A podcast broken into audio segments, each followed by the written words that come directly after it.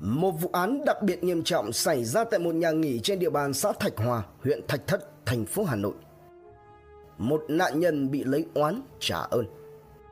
Hai kẻ gây án với khuôn mặt búng ra sữa, tuổi đời đặc biệt cùng động cơ và cách thức phạm pháp kinh hoàng. Hãy cùng Độc Thám TV đi sâu vào tìm hiểu vụ án này.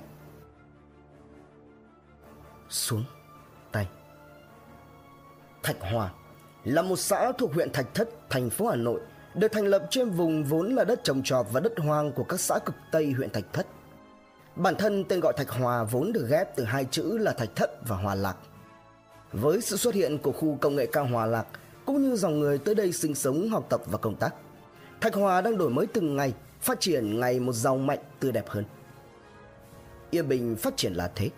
Tuy nhiên vào năm 2012, một vụ án đặc biệt nghiêm trọng đã từng xảy ra ở nơi đây khiến ai ai cũng phải giật mình, không chỉ vì tính chất của vụ việc mà còn bởi những kẻ gây ra quá đỗi đặc biệt. Một tối cuối tháng 3 năm 2012 nọ, ở góc nào đó tại xã Thạch Hòa, huyện Thạch Thất, có hai kẻ thì thầm to nhỏ với nhau những câu nói âm mưu tàn độc, ngỡ tưởng như bị quỷ ám.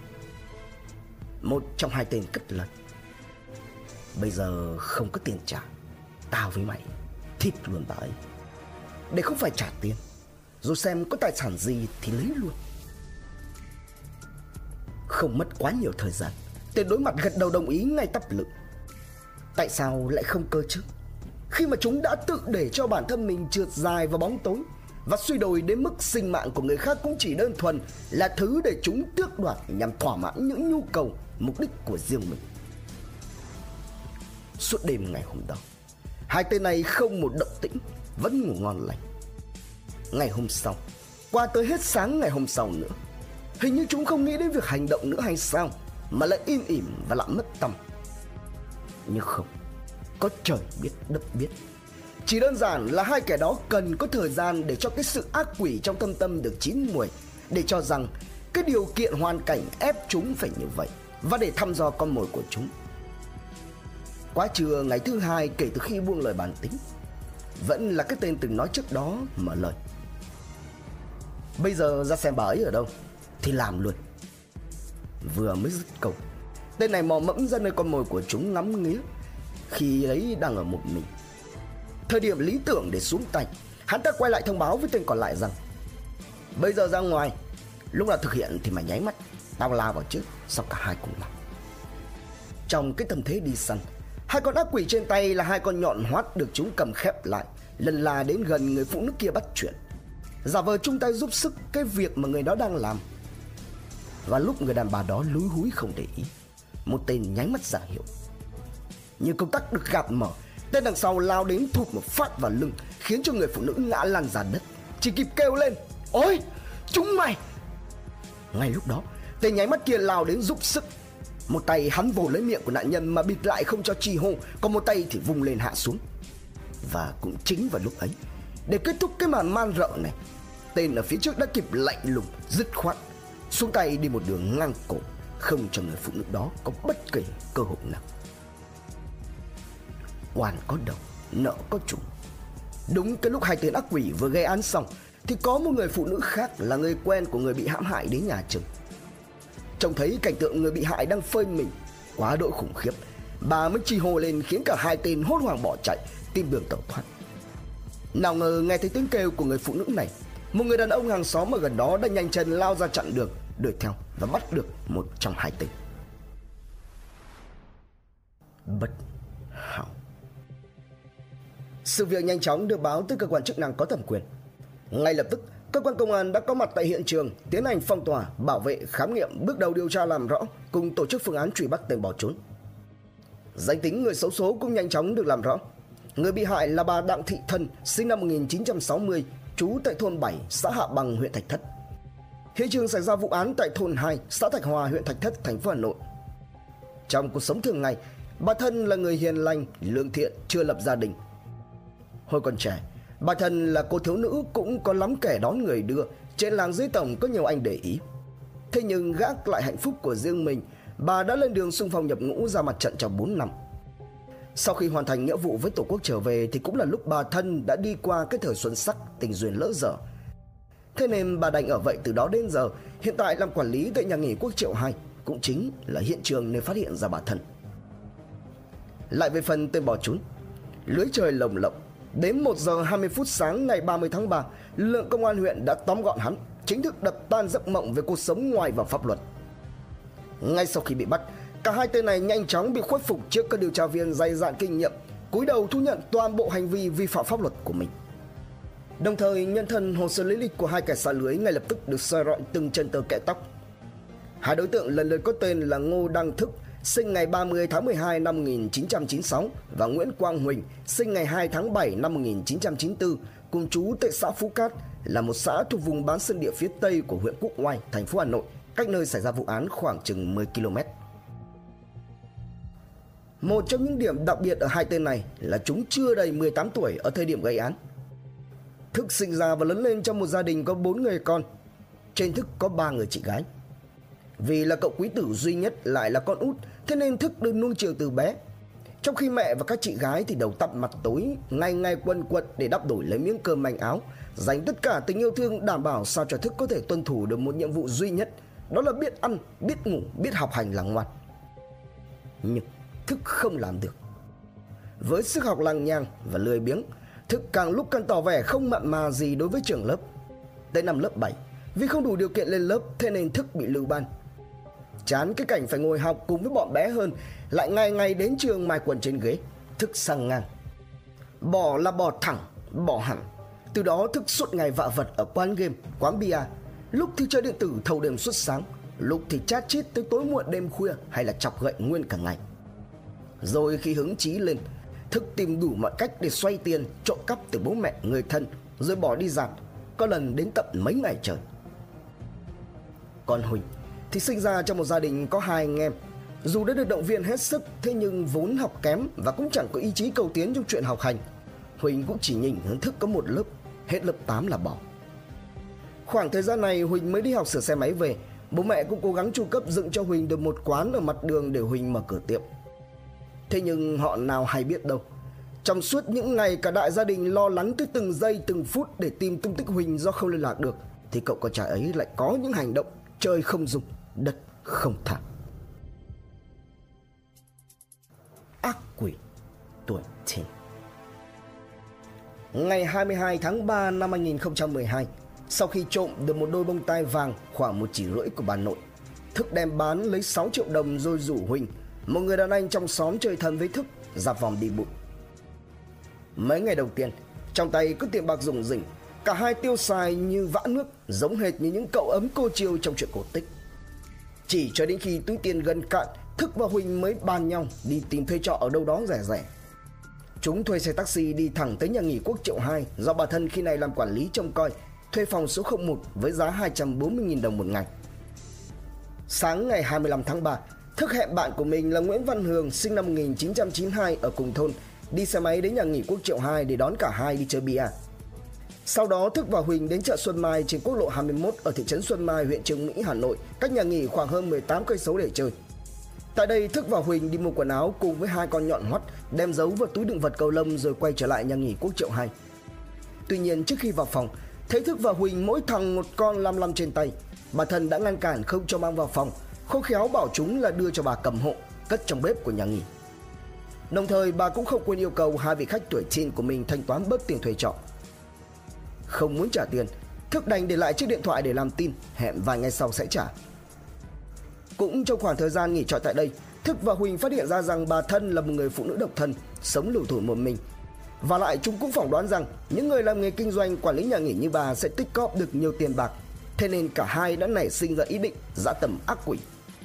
Và vào tối ngày hôm đó, Thức bàn với Huỳnh phải xuống tay với bà thân hòng cướp tài sản và quy tiền phòng. Sáng hôm sau tức ngày 26 tháng 3, cả hai lại thuê xe đi chơi đến tận ngày 27 tháng 3 mới quay trở lại nhà nghỉ. Ngày 28 tháng 3, chúng lại tiếp tục đi chơi đến khoảng 8 giờ sáng ngày 29 tháng 3 thì mới mò về. Sau bữa cơm trưa tại nhà nghỉ, vào lúc khoảng 13 giờ, chúng yêu cầu bà thân trả lại hai con nhọn hoắt, chính thức bàn nhau và hạ quyết tâm sẽ hãm hại bà thân. Đến khoảng 16 giờ cho đến 16 giờ 30 phút ngày 29 tháng 3, lợi dụng lúc nhà nghỉ vắng khách và theo dõi thấy bà thân đang lủi thủi cắt cỏ ở vườn, Huỳnh và Thức mới giả vờ lân la bắt chuyện đánh lạc hướng sự chú ý của bà để chờ đợi cơ hội. Sau khi phạm tội đến cùng với những nhát chí mạng, Thức ở phía sau còn Huỳnh cứ đi ngang yết hầu khiến bà thân ra đi ngay lập tức. Thức lục túi bà thân lấy được một chiếc điện thoại di động, một chùm chìa khóa và 320.000 đồng. Đúng lúc ấy, chị Nguyễn Thị Sức là người quen của bà thân đến chơi, phát hiện ra sự việc liền hô hoán. Nghe tiếng chi hô, anh Phùng Xuân Tĩnh là hàng xóm ở gần đó lao ra, đuổi bắt được Thức và thu được toàn bộ tài sản mà Thức đã chiếm đoạt. Còn Huỳnh thì sau đó cũng sớm tra tay vào còng số 8. Điều đáng sợ hơn nữa là trong xuyên suốt toàn bộ quá trình hai tên tội phạm đến và ở lại nhà nghỉ Quốc Triệu 2, đó là việc bà thân khi thấy Thức và Huỳnh đến thuê phòng trọ, thấy hai đứa mặt búng giặt sữa, quần áo nhức nhác, bà thậm chí còn sốt sắng giặt rũ cơm nước, lo lắng cho chúng như con cháu trong nhà. Mãi mãi, chỉ cho đến giây phút cuối cùng của cuộc đời, bật lên được một tiếng kêu ú ớ, thì bà mới biết rằng hai kẻ lòng lang dạ thú này lại lấy oán trả ơn, khiến bà về chơi một cách vô cùng oan ức mẹ của Thức, bà em đã có lần chia sẻ sau khi Thức xả lưới rằng kể từ khi mà cậu quý tử gây án, cả gia đình bà không dám ngước nhìn mặt ai, còn bà thì gần như không có đêm nào chập nổi mắt. Bà ân hận vì mình đã quá mải mê với chuyện cơm áo gạo tiền để rồi buông lỏng sự quản lý giáo dục. Gia cảnh vốn nghèo khó, bà đã phải một nắng hai sương, cơm chẳng dám ăn, áo không đành mặc để dành mọi vật chất yêu thương nuôi con khôn lớn thành người. Ấy vậy mà chỉ trong phút chốc thôi chính nó lại rước đại họa đổ lên cả đầu đại gia đình. Nỗi đau khiến cho từng người không chỉ riêng bà như hóa đá. Tòa tuyên án cuối cùng vào ngày 11 tháng 9 năm 2012 Tòa Nhân dân thành phố Hà Nội đã mở phiên tòa xét xử sơ thẩm. Trước tòa, cả hai bị cáo thành khẩn khai báo về hành vi phạm tội của mình. Khi nghe chủ tọa phiên tòa hỏi Tại sao bị cáo lại làm như vậy? Thì bị cáo thức trả lời một cách tỉnh bơ rằng Dạ, tại vì bị cáo quá cần tiền Chủ tọa lại hỏi Người ta đã có công cưu mang mình trong lúc khó khăn Không đền đáp thì thôi Tại sao bị cáo còn ra tay? Chỉ vì mấy trăm nghìn. Bị cáo muốn lấy lại chiếc điện thoại Và cũng định kiếm thêm ít tiền để trả cho quán nét Nghe đến đây, Có không ít người tới tham gia dự khán Có mặt tại hội trường xét xử Phải dùng mình, ớn lạnh, càng lúc càng dâng lên niềm căm phẫn đối với kẻ phạm tội mất nhân tính. Không một ai có mặt ngày hôm ấy lại có thể ngờ được rằng chỉ vì những đam mê hà muốn tội lỗi mà những kẻ chỉ mới kịp làm con, chưa kịp làm người kia đã sớm mang tâm hồn ác quỷ để rồi gây ra tội ác. Không cứ gì phải là gia đình nạn nhân, ngay cả gia đình bố mẹ của hai bị cáo Huỳnh và Thức cũng không khỏi bàng hoàng, đau xót khi nghe con, em, cháu mình thú tội. Nỗi lòng của bậc sinh thành nào chả vậy Sinh con ra Chỉ muốn chúng thành người Nào ngờ vừa mới tập tễnh vào đời thôi Chúng đã học rặt những thói lưu manh côn đồ Bán linh hồn cho quỷ dữ Để rồi từ đó Trượt dài và bóng tối không biết ngày nào ra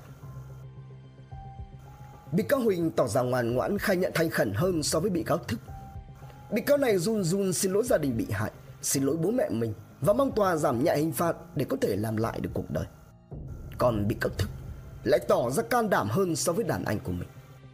Bị cáo thức biết rõ mức án nặng nhất mà mình phải chịu là 12 năm tù. Lúc này thẩm phán bức xúc hỏi rằng, Ai nói với bị cáo thế? Thì bị cáo thức trả lời rằng các anh trong trại. Đến đây, bị cáo thức hạ giọng nói một mạch. Cháu xin hội đồng xét xử cho cháu cơ hội để làm lại cuộc đời, sớm trở về với gia đình và xã hội, làm người tốt. Đại diện hội đồng xét xử phân tích bị cáo phải nhận thức được hành vi của mình thì mới có thể cải tạo tốt, trở về thành người có ích được. Bị hại là người xa lạ nhưng vẫn nấu cơm, giặt giũ quần áo cho hai người hàng ngày. Vậy mà lại tước đi sinh mạng của người ta. Và nếu như không có thế hệ đi bộ đội, hy sinh như bị hại, thì các bị cáo đã không được hưởng nền hòa bình rồi. Nghe hội đồng xét xử phân tích, bị cáo thức bỗng dừng rời nước mắt, liên tục lấy tay lau trong sự nghị án. Khép lại phiên tòa, Hội đồng xét xử đưa ra nhận định dù hành vi phạm tội của các bị cáo là đặc biệt nghiêm trọng, thể hiện tính chất côn đồ, cách thức thực hiện tàn ác, đáng phải áp dụng mức hình phạt cao nhất. Tuy nhiên khi phạm tội, bị cáo Huỳnh chưa đủ 18 tuổi, bị cáo Thức chưa đủ 16 tuổi nên hội đồng xét xử tuyên phạt các bị cáo với cùng hai tội danh đặc biệt nghiêm trọng và cướp tài sản. Trong đó bị cáo Nguyễn Quang Huỳnh mức án kịch khung là 18 năm tù giam. bị cáo Ngô Đăng Thức tổng hợp hình phạt là 12 năm tù giam. Lời tuyên án vừa chấm dứt thì cũng là lúc bị cáo Thức không còn giữ được bình tĩnh nữa, qua lên khóc nức nở, giọng thều thào trong nước mắt rằng mẹ ơi cứu con. Còn bị cáo Huỳnh dù cho cố tỏ vẻ cứng cỏi hơn, nhưng hai bàn tay cũng run lên bần bật giống như nhành cầy trước gió vậy. Có lẽ khi phải đối mặt với ngày dài tháng rộng của đời tù, những tội phạm như Huỳnh, Thức mới phần nào biết được cái giá phải trả cho hành vi vi phạm pháp luật của mình. Sau khi tòa tuyên án, cảnh sát nhanh chóng dẫn hai bị cáo ra khỏi phòng xét xử. Mẹ của hai bị cáo lao ra theo con mình ra phía cầu thang. Tuy nhiên thì giờ đây, dù chỉ đứng cách con có vài bước chân, nhưng họ cũng không thể chạm tay được tới một lần. Trân trọng cảm ơn quý khán thính giả đã theo dõi. Subscribe, ấn chuông đăng ký để cập nhật những video mới nhất. Like, share, chia sẻ tới nhiều người hơn. Comment những suy nghĩ, ý kiến, bình luận của bạn hay những gợi ý, đóng góp để chúng tôi được hoàn thiện hơn. Độc Thám TV, hai ngày một số vào lúc 21 giờ. Nguồn tham khảo và tổng hợp Vietnamnet, VN Express, Công lý, Dân trí, Người lao động cùng nhiều nguồn khác từ Internet. Độc Thám TV.